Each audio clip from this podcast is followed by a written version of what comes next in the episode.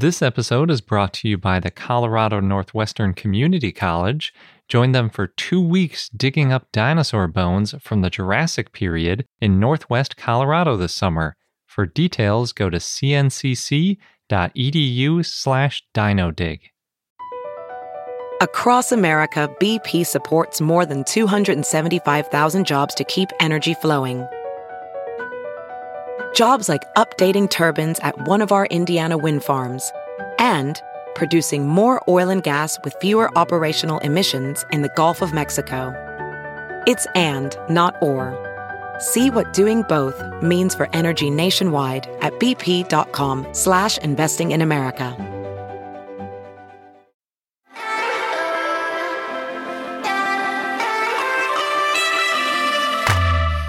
Hello and welcome to I Know Dino. I'm Garrett. And I'm Sabrina. And today, in our 361st episode, we have a bunch of news, including a new sauropod from Patagonia. We also have an interview with Edward Guimont about how dinosaurs are connected to myths and legends. And we have Dinosaur of the Day, Fabrosaurus. But before we get into all of that, as always, we like to thank some of our patrons for keeping our podcast running. And this week, we want to thank Ankylosaurus, Stegosaurus noah, Arlosaurus, Misunderstood Oviraptor, Rogan, Bodhicephali, Albertosaurus, Robert, Ellen, and Velociraptor. Awesome. Yes, thank you so much for being our patrons. As a quick reminder, if you're a dinosaur enthusiast in our Patreon community, next week is the Society of Vertebrate Paleontology Conference, and we have promised all of our patrons that we will do some extra content around the non dinosaurs that are covered in the conference, in the talks. We're not sure exactly which non dinosaurs they are yet, but you know, think mosasaurs, pterosaurs, that those kinds of exciting animals. think about whatever you're most excited about. They might be included. yeah. Can't promise, but it'll be something non-dinosaur. Basically, whatever the most exciting non-dinosaur talks we see are. So it's not too late to join. You just go to patreon.com slash iknowdino. So jumping into the news, we've got our new sauropod, and this paper was published in Cretaceous Research, written by Mauro Rolando and others. And in it, they describe an entirely new sauropod site with several species, including a freshly named sauropod. Nice. So it's not just a new sauropod, it's actually a whole site of sauropods.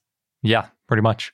Excellent. It's from the Rio Negro province in Patagonia, Argentina. And more broadly, that's a part of the Allen Formation, which is in the Maastrichtian. So it's in the latest Cretaceous, the very end of the Cretaceous. And as expected, since we're talking about sauropods in the end of the Cretaceous in South America, we're talking about titanosaurs. So the fauna includes a lot of great material. They identified a Rocasaurus, which is a saltasaurid, and that's an, a previously named dinosaur, Rocasaurus. Mm-hmm. Saltasaurids as a group, as the authors describe them, are, quote, small and robustly built taxa that had facultative bipedalism, end quote. Oh, interesting. End of the Cretaceous and facultative bipedalism. Yeah. They're getting, they were like on two legs. They're reverting to their sauropodomorph ancestors, shrinking down. Yeah. going on two legs, except they were, as they said, robustly built, which is different than the early sauropodomorphs in a lot of cases. True. And they had osteoderms. A lot of them did, which is also very different than the early sauropodomorphs. Yeah. Those are probably my favorite sauropods. I wonder why. the small, robustly built ones with osteoderms. That sounds like another type of dinosaur. yeah. Sounds tank like, if you ask me. They also found remains of a probable Eolosaurine, or maybe Eolosaurines, because it's always hard to know how many individuals the bones came from, but not always. In this case, it is. that group includes Gondwanatitan and Rapatosaurus, but as the authors put it, Eolosaurines are, quote, medium sized, slender limbed titanosaurs. So you've got small, robust ones sauropods and then medium sized slender ones. Slender limbed. Slender Not necessarily slender in the body. Oh, part. I see. Right. Because they're still a titanosaur. yeah. Well, but, I mean, titanosaurs can be small, they don't have to be beefy. It's just interesting. You got the two living together. Yeah, exactly. So there's a lot of diversity in this fauna. And those Eolosaurians also likely had relatively stiff tails, is another sort of unique trait about them that you would notice by looking at it. They, of course, both have tons of unique features if you look at the bones and look for little bumps and ridges here and there, but it's a little too technical. They also found at least four types of osteoderms in the fauna, and they could be just from one individual because one individual can have a lot of osteoderms and on different parts of the body. Sometimes they look very different, but probably not because these include both bulb and root, as well as keeled osteoderms, which aren't usually included on the same animal. So that's sort of the non new dinosaur. That's like the existing taxa information from the fauna. But the new dinosaur is named Menucocelsior arriagadai, and the name Menucocelsior comes from both Menuco, which is the Mapudungun word for water hole, because it was found at Salitral Ojo de Agua, and Ojo de Agua roughly translates to water hole. So, I mean, it has that same kind of meaning. So then they tried to include the place name in a clever way, and they used a local language to do that and came up with Menuco. And the authors translate Celsior from Latin as major, although usually it's translated as taller or loftier. Hmm. So basically, what you have is the tall one at the watering hole if you combine the name and translate it to English. Sounds like a good description. Yeah. so that's the genus name. And then the species name, Arriagadai, is after Beto Arriagada and his family, as, quote, the owners of the farm that includes the fossil sites here reported, which are also enthusiastic on preserving fossils from the area and usually help us to find fossil sites during our field trips, end quote. Nice. So they sound like a good group of dinosaur or paleo enthusiasts that happen to own a bunch of lands that have dinosaurs on them and other fossils. Sounds like a good collaboration. It does. I can see why they named a dinosaur after them. So, based on its name and being considered lofty or tall, you might think that it's tall like a brachiosaurus, but it's definitely not. it is maybe taller than the other things that have been found at Salitral Ojo de Agua, at that site, you know, these couple other individuals. And it's probably taller than some of the other previous animals that aren't sauropods from the area, which include alvarezsaurids, hadrosaurids, ornithopods, and sauropod nests, which obviously aren't very tall, as well as pterosaurs and plesiosaurs. But the sauropod nests didn't include any bones. So it's like we could tell that it was a nesting site, but we couldn't tell what the animals were or obviously how big they were. So out of the fauna, the only named taxa of a sauropod other than Menucocelsior is Rocasaurus, which was about 8 meters or 26 feet long when it was alive, which is not very big, especially for a sauropod. The small, robust one, yeah. but Menucocelsior in their skeletal appears to be a little bit bigger, maybe. It looked, when I measured it, it rounded to eight meters, but it was uh, rounding down to eight meters.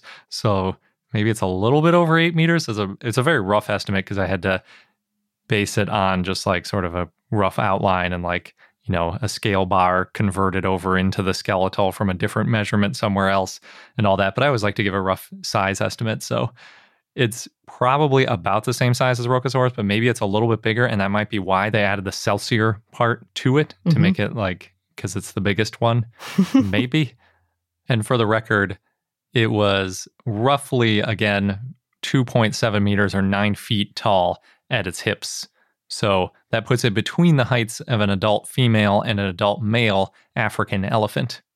Oh, yeah, that's not that large for a sauropod. No. The authors generously describe it, though, as a mid sized titanosaur, Hmm.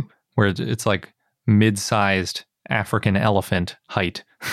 Doesn't seem like a mid sized titanosaur to me, but I guess there are smaller titanosaurs and there are bigger ones. So then Mhm. that makes this mid sized.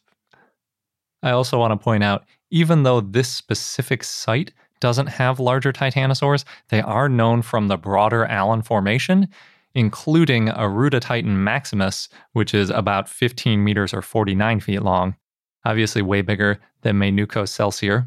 Well, that's a large one, not a mid-sized one.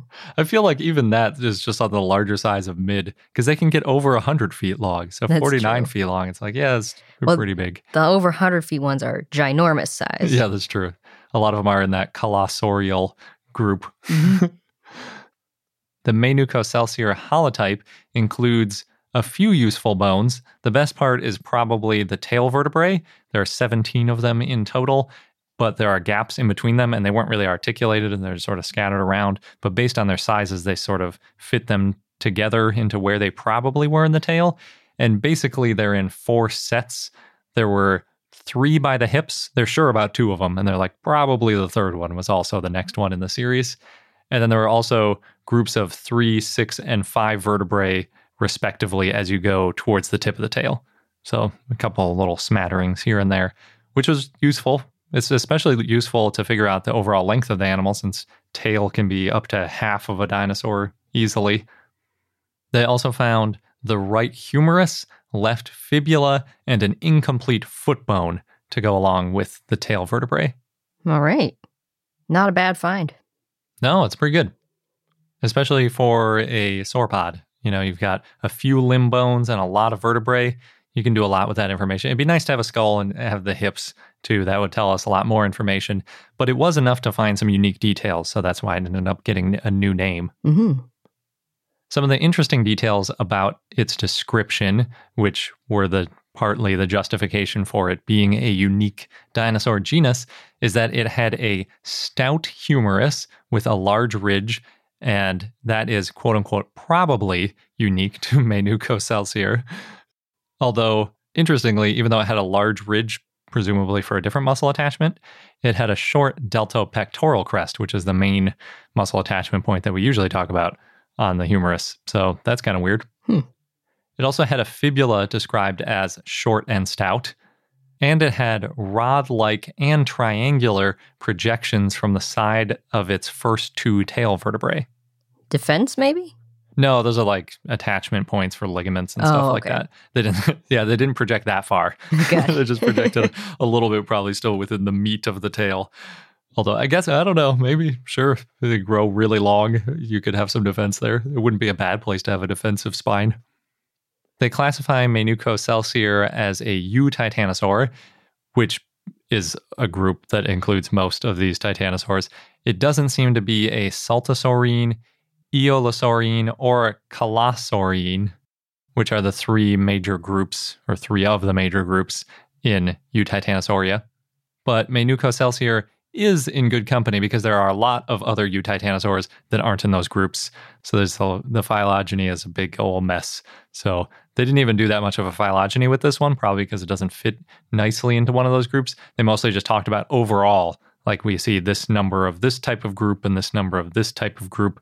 And it basically led to the conclusion you said earlier, which is look at them all coexisting, these different types of sauropods all over the place. hmm What a nice place it must have been. Yeah. And there were a lot of places like it. It wasn't just the Salitral Ojo de Agua formation. There are lots of examples of different fauna around Patagonia that have multiple of these types of sauropods in them. The authors think, as you might assume, they probably could coexist because they occupied different niches, presumably eating different food or otherwise separating out so that they weren't constantly competing for the exact same food, because then you'd expect one of them to win out eventually. And in case you're curious, the Menucocelsior holotype is housed at the Natural Science Museum of Patagonia in the same province where it was found. Cool. Another museum on our list of museums we want to see. Yeah. Yeah, it's a big one that comes up a lot. Yeah, think of the sauropods. That's true. It is largely sauropods there. Moving on from sauropods. I mean, I could talk about sauropods all day, but there are other dinosaurs, I suppose, to talk about. Ugh. There's an update on Pops the Ceratopsian. That's the Ceratopsian in Weld County, Colorado. We last talked about Pops in episode 243, so it's been a little while.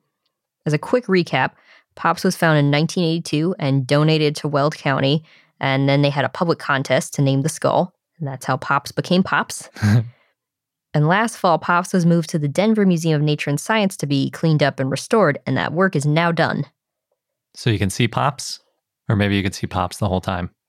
Not yet. Oh, I think you're right. I think you could have seen Pops being cleaned up, but they're going to make a replica first, and then Pops will go back on display at Weld County, and they're going to have a new case in the lobby, and there'll be some artwork around Pops. Nice. Yeah. So they found a lot of other fossils when they moved Pops to clean up and restore him, including 20 ribs and Pops's lower jaw. So now Pops has a complete skull. Wow, that's really good. Yeah. And Joe Sertich, who led the team cleaning up Pops, said that based on some features of the skull, Pops may not be a Triceratops. I used to think Pops was definitely a Triceratops, but instead could be an Eotriceratops or an entirely new species. They need to do some studies and eventually, hopefully, they'll publish about it. Oh, also, Pops is about 1.5 to 2 million years older than other known Triceratops fossils, so that makes it seem like eh, maybe Pops isn't a Triceratops. that is along the limits of how long a species usually lasts, or I guess it's more than average. That's what I should say, Is because two million years is around the average length that a species is around. Yeah. So when you start to get longer than two million years before the last known Triceratops, then yeah, could be its own thing. Pops could be a pops to Triceratops. Meh. Good one. Although that's so hard to prove, but it's fun to think about. So in North Dakota, there's two big items. The Dickinson Museum Center's Badlands Dinosaur Museum is getting a Tyrannosaur skeleton. It's 76 million years old. It's in a block right now that weighs between 9,000 and 13,000 pounds. It's 8 by 10 foot block. Oh, man. Mm-hmm.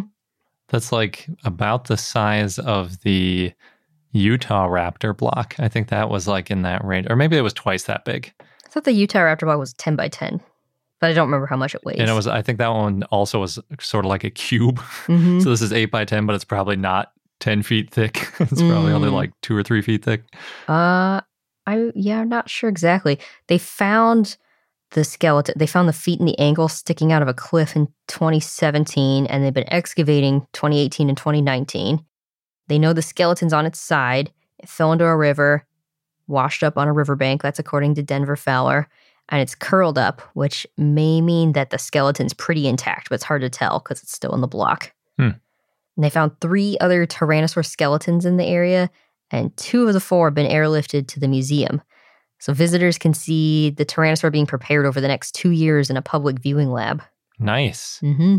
Yeah, that is that's close to the ideal, right? You see like a foot sticking out of a cliff, and then you hope that as you dig back, you've got the whole rest of the animal.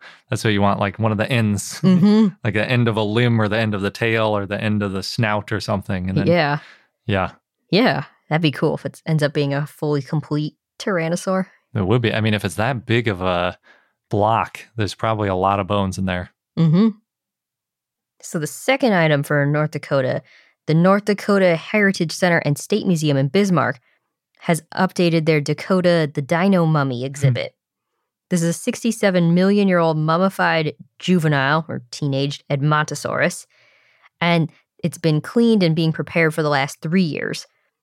It was found in 1999 by Tyler Lyson, who found it on his uncle's ranch and then excavated in 2004. So it'd been on display before from 2008 to 2018, but the new display you can see skin with scales and fingernails. You can see an arm and the tail now. Hmm.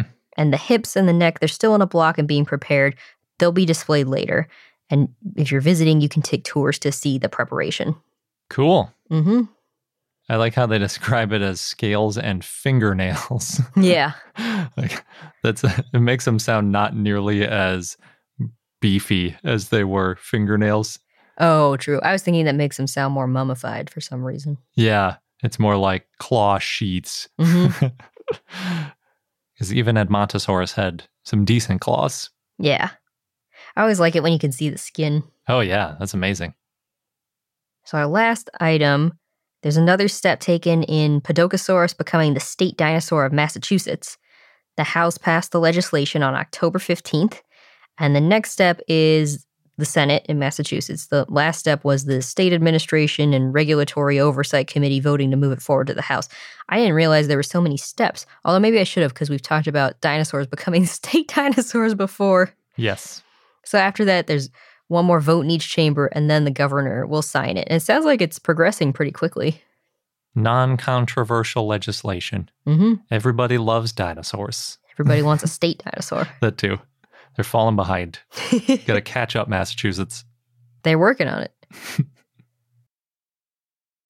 this episode is brought to you by the Colorado Northwestern Community College, where you can become a part of the scientific process.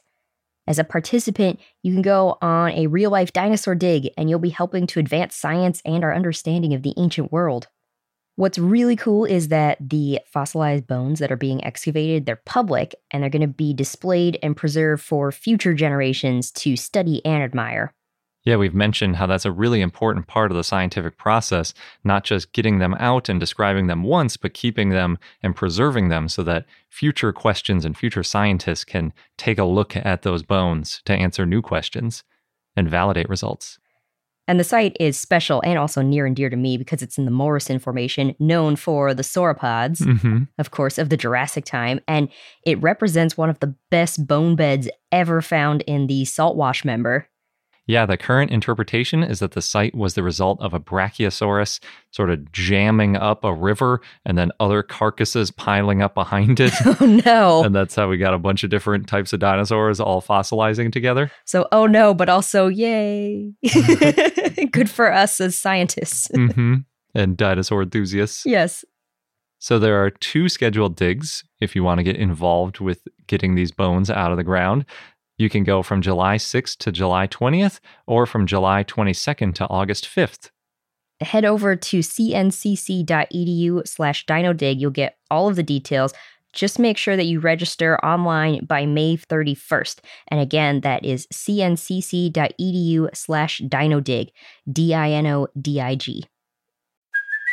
Hey, it's Kaley Cuoco for Priceline. Ready to go to your happy place for a happy price? Well, why didn't you say so? Just download the Priceline app right now and save up to 60% on hotels. So, whether it's Cousin Kevin's Kazoo concert in Kansas City, go Kevin, or Becky's Bachelorette Bash in Bermuda, you never have to miss a trip ever again. So, download the Priceline app today. Your savings are waiting. Go to your happy place for a happy price. Go to your happy price, Priceline. And now we're going to go on to our interview with Dr. Edward Guimont. But in case you want to hear more of this and you're a patron, check out your premium content feed because, as always, we talked longer than we had originally intended and had lots of other good content in there. So we couldn't fit it all into the episode, but definitely check it out. That's what happens when you get a few dinosaur enthusiasts together. Yeah, it does happen pretty much every time. We're joined this week by Dr. Edward Guimont. He's an assistant professor of world history at Bristol Community College, and we're talking to him today because there's some really interesting different aspects of paleontology that he's talked about in the past. But also like prehistoric animals and kind of myths and legends and all kinds of interesting connections. Absolutely.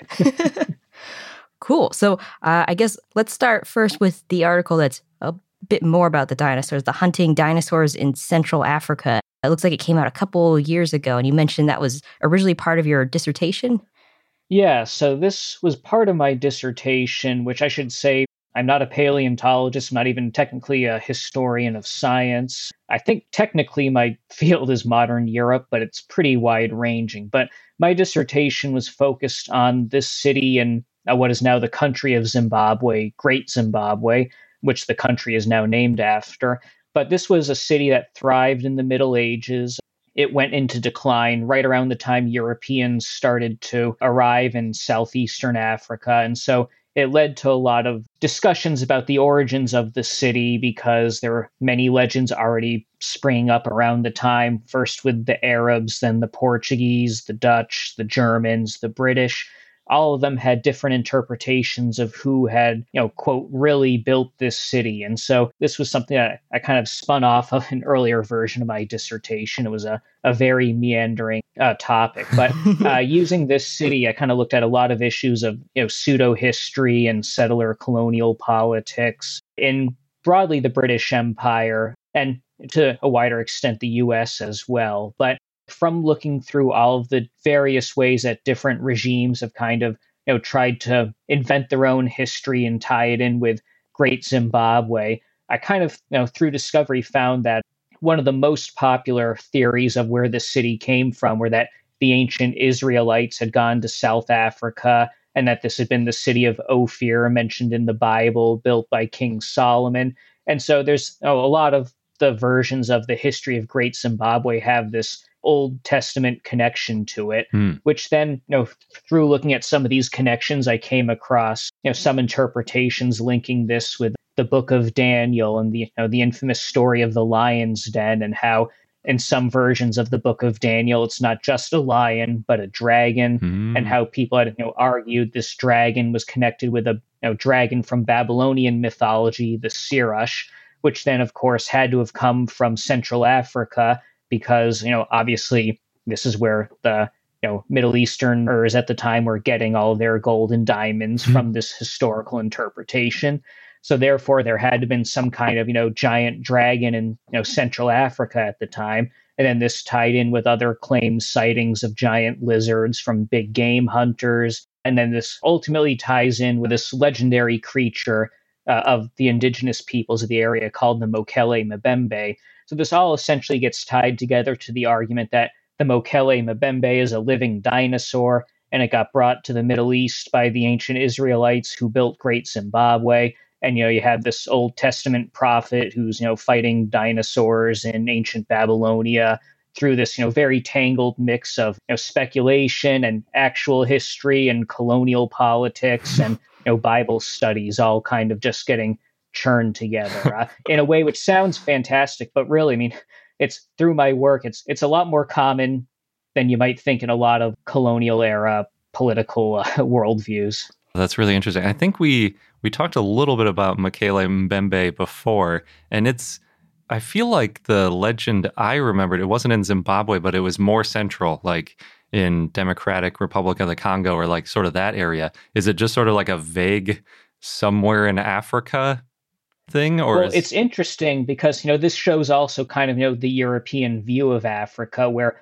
a lot of the stuff that you know we now interpret as the Mokele Mbembe early on came out of Zimbabwe, uh, Zambia area sightings, which then got associated with the term Mokele Mbembe, which is you know generally from further northwest. Hmm. And then, you know, sometimes you'll see it associated with sightings in Ghana and that area. Jeez, that's so far. it's essentially, you know, it's it's become kind of like I think there may be a, a charitable way to interpret it as, you know, a Pan African myth and perhaps a less charitable, maybe more accurate way of interpreting it as, you know, you know, to Europeans, Africa is just, you know, the same place. Of course, you know, Congo, Zimbabwe, Ghana. No, what's the difference?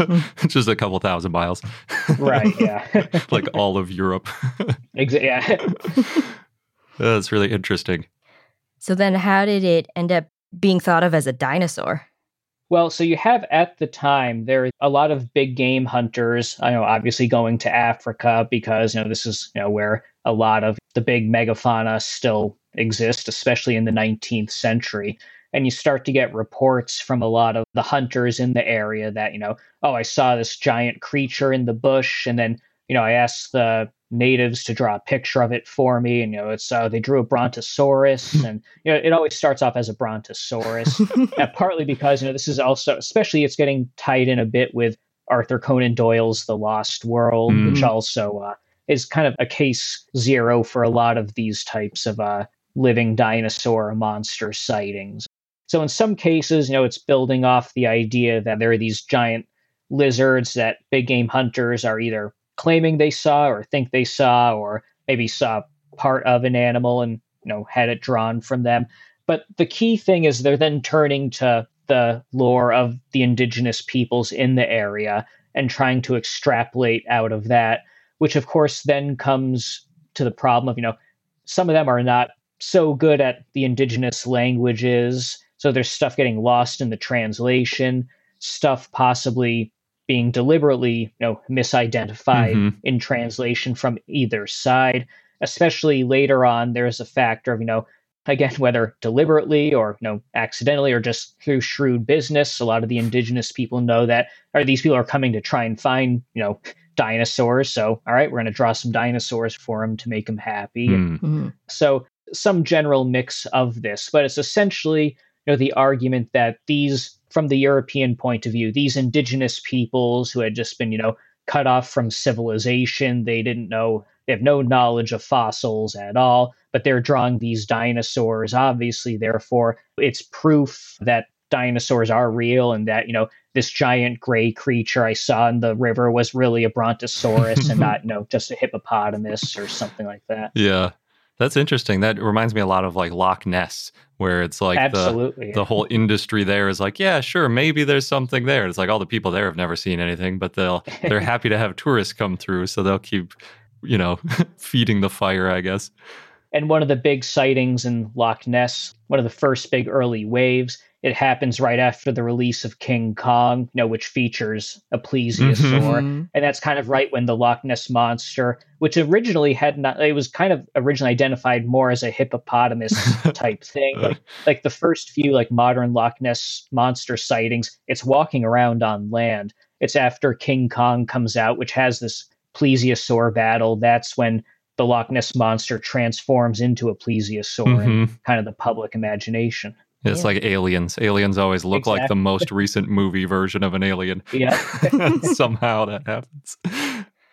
It sounded like in your article too, what kind of fueled this was the discovery a fisherman caught a, a coelacanth in 1938 or something, and people thought, oh, we thought that was extinct. What else could be not extinct? Exactly. Of course, you know, they're finding it in Africa too. And Africa's, you know, long-standing association of a place that's mysterious, a place that's cut off from civilization, a place that's, you know, cut off from evolution, or, you know, even if you follow the polygenist account of human origins, I guess, you know, are people into the 20th century arguing that you know its evolution is completely separate in Africa from elsewhere in the world. So Mm. there's these long-standing colonialist notions of Africa as you know a separate, it's an unknown place compared to Europe or even Asia or the Americas to some extent. And so therefore, of course, you know, if there's going to be a living dinosaur, it's going to be in Africa. And that's why when they find the coelacanth, this thing that, you know, to Europeans had been, you know, thought extinct for millions of years. I mean, local African fishermen, they known they know ma- about it mainly as something to avoid Yeah. catching because Mhm. apparently if you eat coelacanth, I mean, I guess it's uh, makes you vomit. So they it was essentially just this fish that none of them wanted, and then Mhm. all of a sudden, I know to Europeans, it's this new discovery that proves that you know creatures out of time can exist in Africa.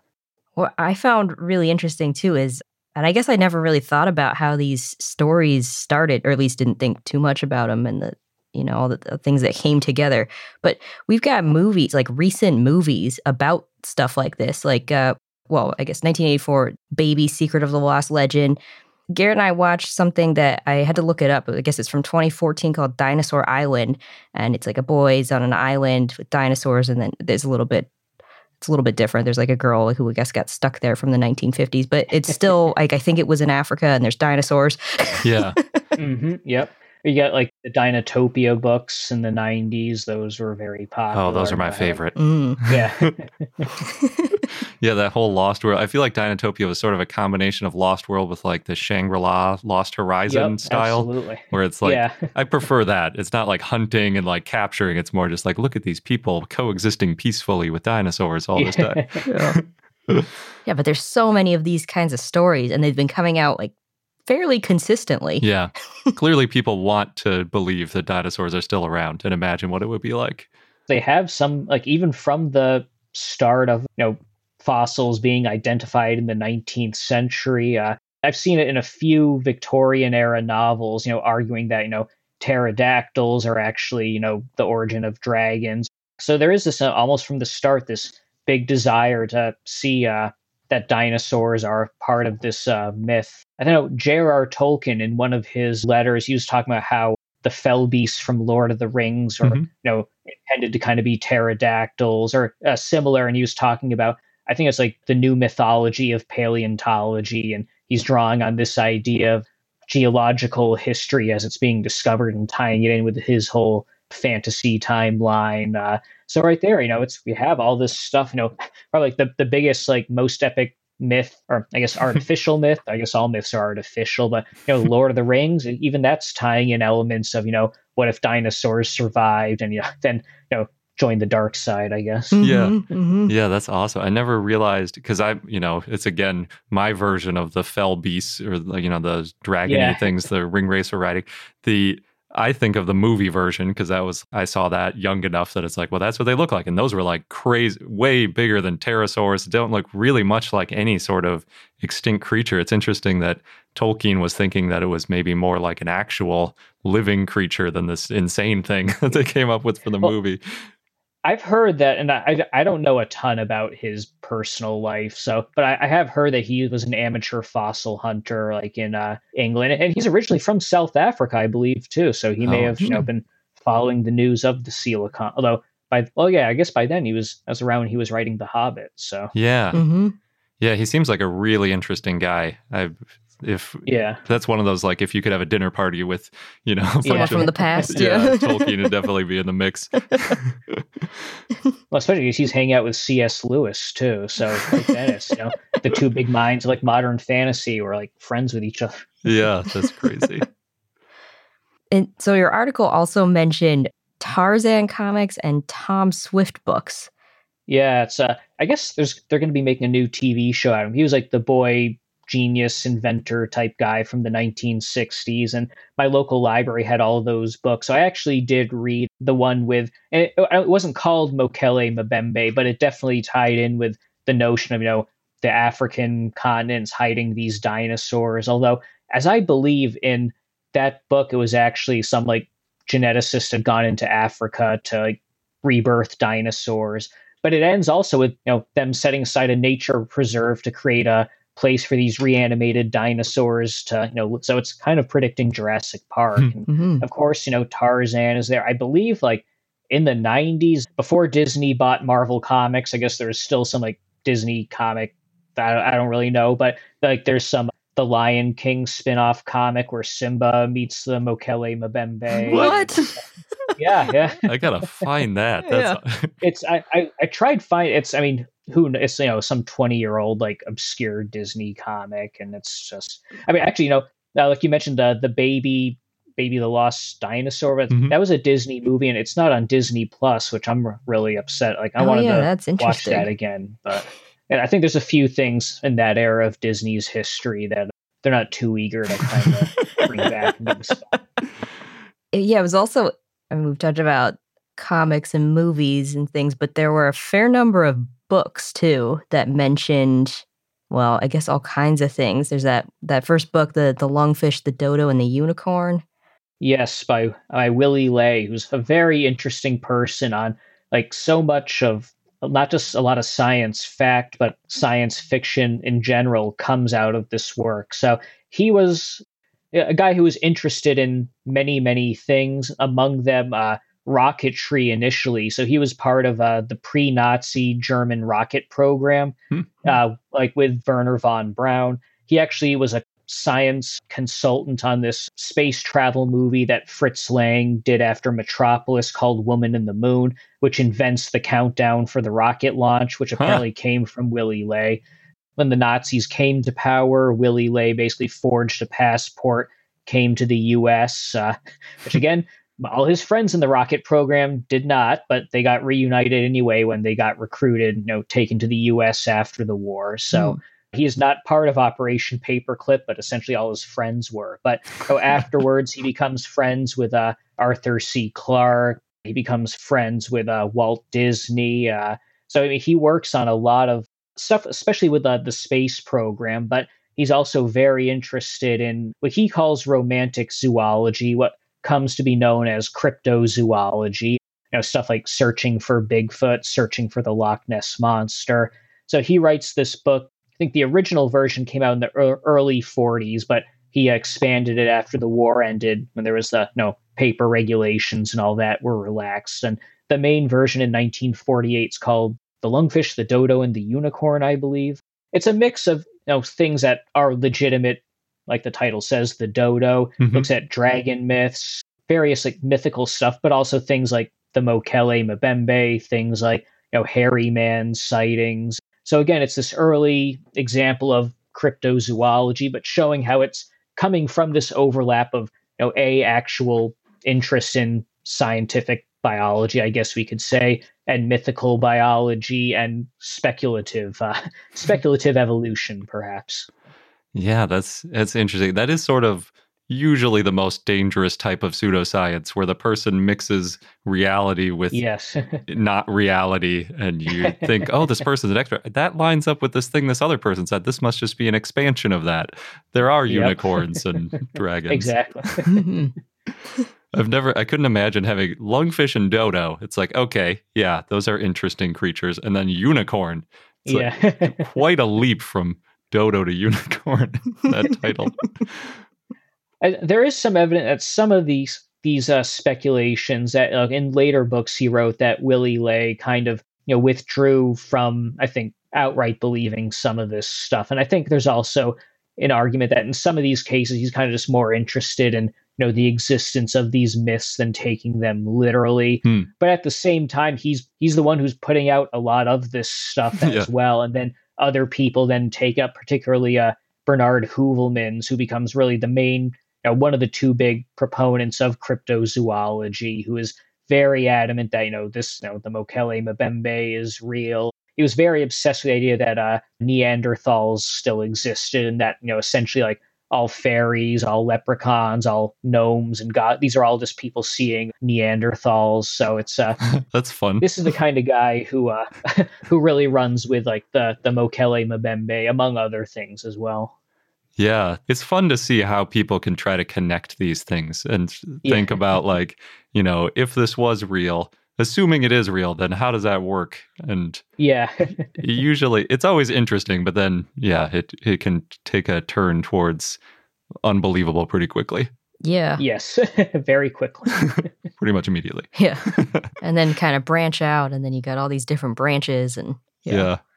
Well, and that's one of the interesting things. Like a lot of people in, I guess you could say the the broader paranormal community. Uh, I guess like in the more modern day, at least, you know, you might think, you know, like all right, someone who believes in UFOs, they're in their own corner. Bigfoot is in their own. But if if you actually read a lot of these reports, even like from decades ago, it's it's generally like people who believe in one thing will tend to believe in the other. Like there's a lot of stuff about how like know people with psychic powers are observe or alleged psychic powers i should say are you know using their psychic powers to observe you know bigfoot's coming out of ufo so it's just all this kind of paranormal stuff really is you know in a general overlap. And, and there's some exceptions but i think in general there is a general overlap. There's a uh, hmm archaeologist uh, jeb card who's written a lot of this and he calls this the puff paranormal unified field theory That's awesome.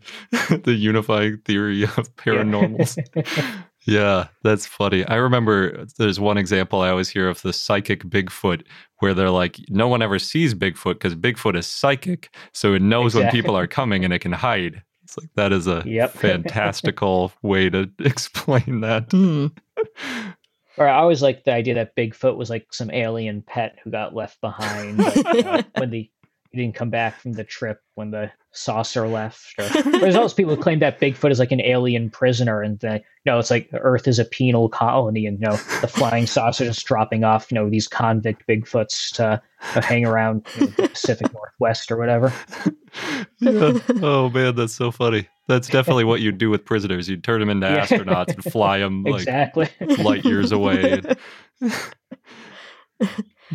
So going on to your other article, the megalodon, a monster of the new mythology. Um, I bring this up now because that is interesting. It, it sounds like you're saying with megalodon, it's not as common to talk about, you know, trying to find a real life megalodon today. it's not as I mean there there still are you know some people who see it like I think I mentioned in the article just this past May uh, May 2021 for anyone listening far in the future but on on uh, TikTok there was this whole wave of you know people thinking that you know they had seen a megalodon which no they have not and TikTok itself that's a whole breeding ground of a lot of stuff that's yeah. not in the reality based community. But so it like once in a while there is still kind of an upsurge. But I think it it the megalodon is more in popular culture now, which again is kind of appropriate in that for to some extent, you know, the the kind of renaissance of the megalodon did come through popular culture. But Hmm. the idea you know, broadly that oh, the megalodon might still exist. This is something that comes, you know, not from not like with the Mokele Mbembe or even Bigfoot, stuff like that, of, you know, taking indigenous, you know, Westerners aren't going to, you know, some indigenous culture and saying, oh, they have a legend of a giant fish, it must be a megalodon. this is coming from Western science. You know, it's coming from 19th century, you know, the British Challenger expedition, one of the bedrocks of modern oceanographic science. Hmm. They're dredging up these, you know, giant megalodon teeth from the seafloor. There's people in London, you know, misidentifying the age of these teeth to make it seem like, oh, that it's essentially, you know, just you know from yesterday, geologically speaking. so this is a, it's maybe a cautionary tale to some extent in that, you know, we think of Western science as being rational versus, you know, indigenous knowledges of various people, you know, being pre-scientific, you know, uh, foul, you know, interpreting and stuff. But this is a legend, a cryptozoological idea, which comes from Western science, was you know from what was widely seen as this rational logical science, and ultimately it turns out that these approaches were not all that accurate. But you know, from this idea of this giant prehistoric shark actually is still swimming around, and you know that really comes out of a view of Western science, which then mm. got amended. But of course, as with a lot of this stuff, not only with cryptozoology, but you know, with things with like uh, pseudo history in general, like with Great Zimbabwe. A lot of these proponents, you know, of these views, they're not unscientific. They just accept a certain view of science and then yeah. will reject any revisions that come after it. Yeah, that's sort of what makes pseudoscience pseudoscience, right? It's like exactly, yeah. it's it's scientific to a point, but then there's some sort of motivated reasoning behind it that leads it in a very specific direction that is no longer scientific. Yeah. There's a geologist named Sharon Hill, and she recently, I think it was maybe four or five years ago, published a book called Scientifical Americans, which is how you know, this modern uh, pseudoscience movement emerges from people who you know think they know what the scientific method is. They think they know how scientists operate, but they don't really. So you know, just exploring like the idea of you know pseudoscience as people trying to essentially imitate what they think scientists do without mm. having any of the expertise in the relevant fields or understanding of methodology. Yeah. It's really not super complicated science. You know, it's more about like disproving things. That's the thing people don't realize on the statistical side of it too, because most people will look at an anecdote and think that that can be science. Like I found this thing and it does this thing, therefore right. causation. It's like, well, that's you have to do a little more rigor than that in order to get the the causation. And it seems like that's where a lot of that pseudoscience stuff sits, where it's like one person does one thing, sees one picture of a Mokele Mbembe drawn by somebody, and is like, that's proof. That's all we need. Exactly. Now, like scientifically proven. It's like that's that does not stand up to the rigor of proving that that animal exists. No. and and I should say, you know, I mentioned that my dissertation spun off this, you know, complete unexpectedly there's another big research project I'm working on, which is a history of flat earthers, which again came out of my dissertation, something I was not expecting going in. But again, so it's there's a group of flat earthers who use scientific tools to, you know, measure, you know, the curvature of the earth. And, you know, they're very scientific instruments show them the earth is round. And even then, even though they say they believe in science, even though they're using scientific instruments correctly, even though they're then seeing the data, it's then, okay, well, the data is still going against my belief. So obviously the data is wrong. Hmm. Yeah. Yeah. The flat earth thing is one of the most interesting because people often think when you haven't spoken to a flat earther that it would be so simple to convince them because there are all these easy ways to show you know that the earth is round. But you can rationalize anything if you're motivated. It becomes you know like it's no longer it's just like a flat earth. Now it's a disk that's accelerating and that's how you explain gravity and the way yep. the stars are there. They're also accelerating in the same way and you like if you want you can keep going down like more and more rabbit holes of different cross-linked you know unifying theory like you're saying of pseudoscience and it is mm-hmm. interesting with flat earth that in some respects you know they're very open-minded because there's so many different schools you know is the earth a infinite plane is it you know a single you know disk you know is there they have a much, bunch of different conceptions of you know what the flat earth actually looks like or how it functions or who built it and stuff but they're all happy to get along with each other as long as they all just agree there's you know it's flat You can quibble about everything else. So I know you're working on a couple other projects. Can you tell us about them?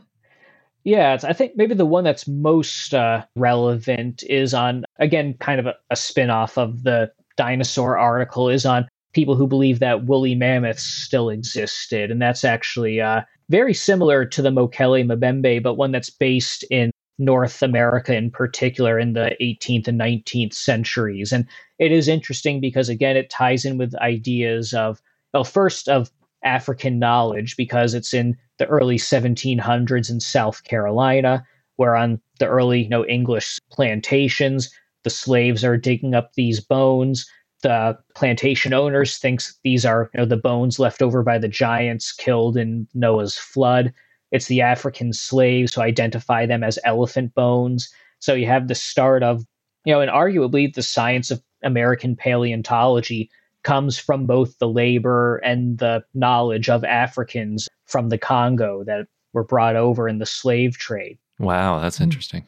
Yeah, it's something that, that really blew my mind when I first read about that. But it gets tied in with this you know early competition with you know Thomas Jefferson and uh, is it uh, Charles Buffon Buffoon, forgetting the specific name about uh you know American greatness versus European greatness and you know that America allegedly didn't have any giant animals, so it was a, a country doomed to degeneration. So again, part of the Lewis and Clark expedition was try to find you know some of these you know living giant animals whose bones had been left behind in you know South Carolina and Virginia. So I have a friend, Justin Mullis, who's argued that Thomas Jefferson is actually the first cryptozoologist because he believed that these things were still alive and he actively, you know, he used government money to try and find them. And it's wow. as the uh, expansion goes you know, further west, you know, it's the area, you know, where mammoths might still be living kind of slowly shrinks, you know, from you know anywhere west of the Mississippi River to the Pacific Northwest to Alaska.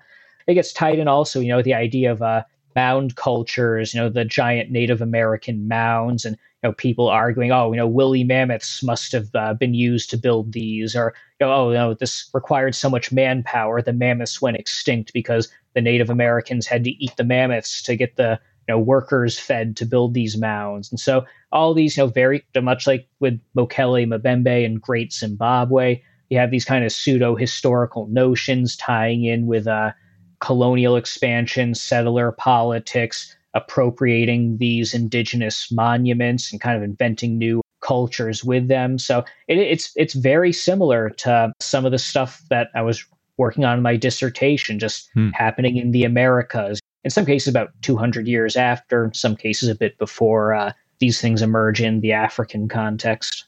You've got another project that you mentioned you're working on has to do with dinosaurs living on Venus.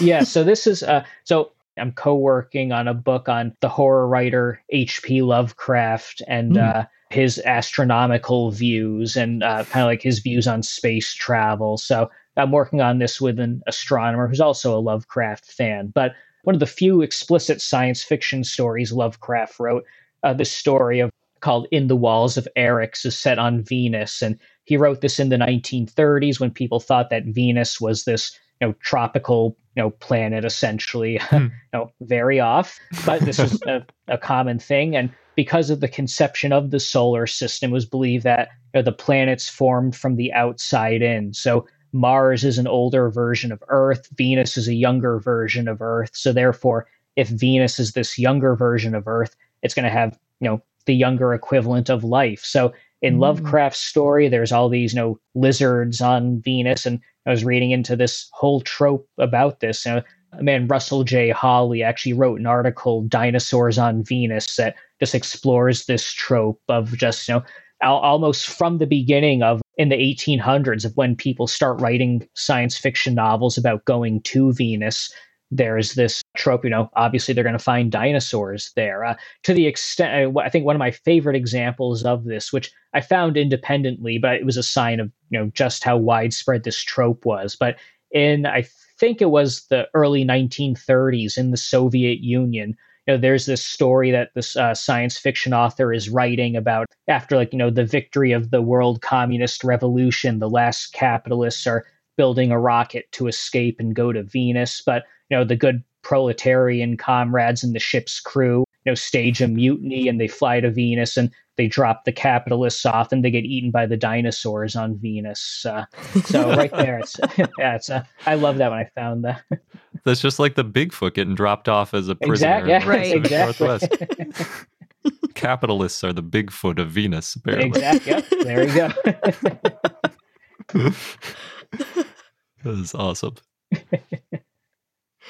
Awesome. Well, one last question for our listeners. If they want to find out more about you and your work, is there a place they can go online? Yeah, I would say I have a website which is perennially under construction, but the best place to find uh, whatever I'm rambling about now, it's uh, on Twitter. It's uh, at Edward underscore Guimont. I'm sure you can find that pretty easily, but usually whatever my new work is, I'm going to post about it there. And one of these days, I will actually finish uh, the website. well, it sounds like you've got a lot of other projects in the works too. So Yeah. I know it's understandable. Awesome. Well, thank you so much for joining us. Thank you very much. Uh, yeah, I had a great time. Us too. Thank you so much again, Eddie, for coming onto our show. We had a great time chatting and learning about even more dinosaur connections. Oh, yeah. They come up everywhere. Mm-hmm.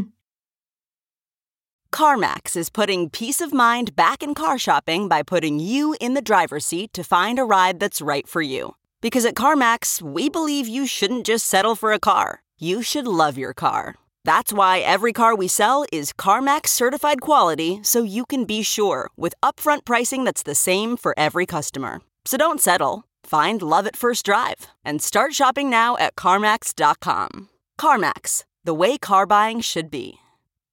As you write your life story, you're far from finished. Are you looking to close the book on your job? Maybe turn a page in your career? Be continued at the Georgetown University School of Continuing Studies. Our professional master's degrees and certificates are designed to meet you where you are and take you where you want to go. At Georgetown SCS, the learning never stops, and neither do you. Write your next chapter. Be continued at scs.georgetown.edu slash podcast. And now onto our dinosaur of the day, Fabrosaurus, which was a request from Tyrant King via our Patreon and Discord. So thanks. It was a basal ornithischian dinosaur that lived in the late Triassic, early Jurassic, in what is now Lesotho, the Elliot Formation. It walked on two legs, it had a long body and a short head and short arms, and it looked a lot like Lesothosaurus. And actually, some scientists think that Fabrosaurus specimens represent individual variations of Lesothosaurus. Hmm. Yeah, like we were talking about with Coelophysis, there was a lot of the plasticity in how they developed. So, yeah, you might get some that look different than others, but that doesn't necessarily mean that they're a different animal. Yeah. So, for context, Lesothosaurus was about three feet or one meter long. That is small. Mm-hmm. Fabrosaurus was herbivorous. The type species is Fabrosaurus australis. It was described in 1964 by Leonard Ginsburg, and the genus name means Fabre's lizard. It was named in honor of Jean Fabre, a geologist and one of Ginsburg's colleagues in the expedition where the, they found the fossil. The species name refers to the fossil being found on the southern part of the Elliot Formation. So it means southern in Latin. So Fabre's southern lizard. The holotype was a partial jawbone, mandible, with three teeth.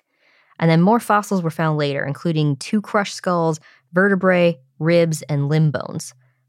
Ginsburg described the holotype as thin and gracile, and the teeth as straight and triangular in profile, and said that the teeth were ornithischian teeth, similar to Scelidosaurus harrisoni. It was described as a, quote, dinosaur of a small size with single rooted teeth possessing long vertical roots, end quote.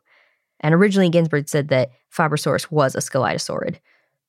But then more ornithischian fossils were found later, and scientists found that Fabrosaurus had too many features in common with other species, so then Fabrosaurus became a nomen dubium. Then in 1992, Richard Thulborn said that Fabrosaurus and Lesothosaurus were synonymous. Getting lumped. Yes, and then in 2005, Richard Butler reviewed ornithischians from the Elliot Formation and said Fabrosaurus was, quote, based upon a single undiagnostic dentary, end quote, and considered it to be a nomen dubium. So just not enough unique features. So two Richards took it from being a valid genus to being synonymized and then finally just being completely undiagnostic. I guess that is one way to put it, yeah. Richards headed out for the Fabrosaurus. I suppose so. And our fun fact of the day goes back to our Menucocelsior dinosaur discovery. And in that paper, the authors mentioned that there are over 50 named species of sauropods in Patagonia alone. That's so many. That is a lot. That is way more than the total number of all the ankylosaurs in the world. More reason for us to visit Patagonia. I guess so. 32 of those sauropods are from the Neuquén Basin, most of those being titanosaurs. And the Neuquén Basin includes the Allen Formation, which means that Menucocelsior, being in the Allen Formation, is among those 32. So until this paper was published, I guess there were 31. Now we're up to 32. More than one for every day of the month, even in the longest months. Excellent. What a great fact to end on. Yeah, it was a short but sweet one this week. I can't remember last time my fun fact was the short. I was thinking mostly because it was about sauropods. That too. And that wraps up this episode of I Know Dino. Thank you so much for listening. Again, it's not too late to sign up to our Patreon so that you get access to our bonus content where we'll be talking about some of the non dinosaurs covered in next week's Society of Vertebrate Paleontology conference. Woohoo! Very exciting. It's patreon.com slash I Know Dino. Thanks again, and until next time. Good day.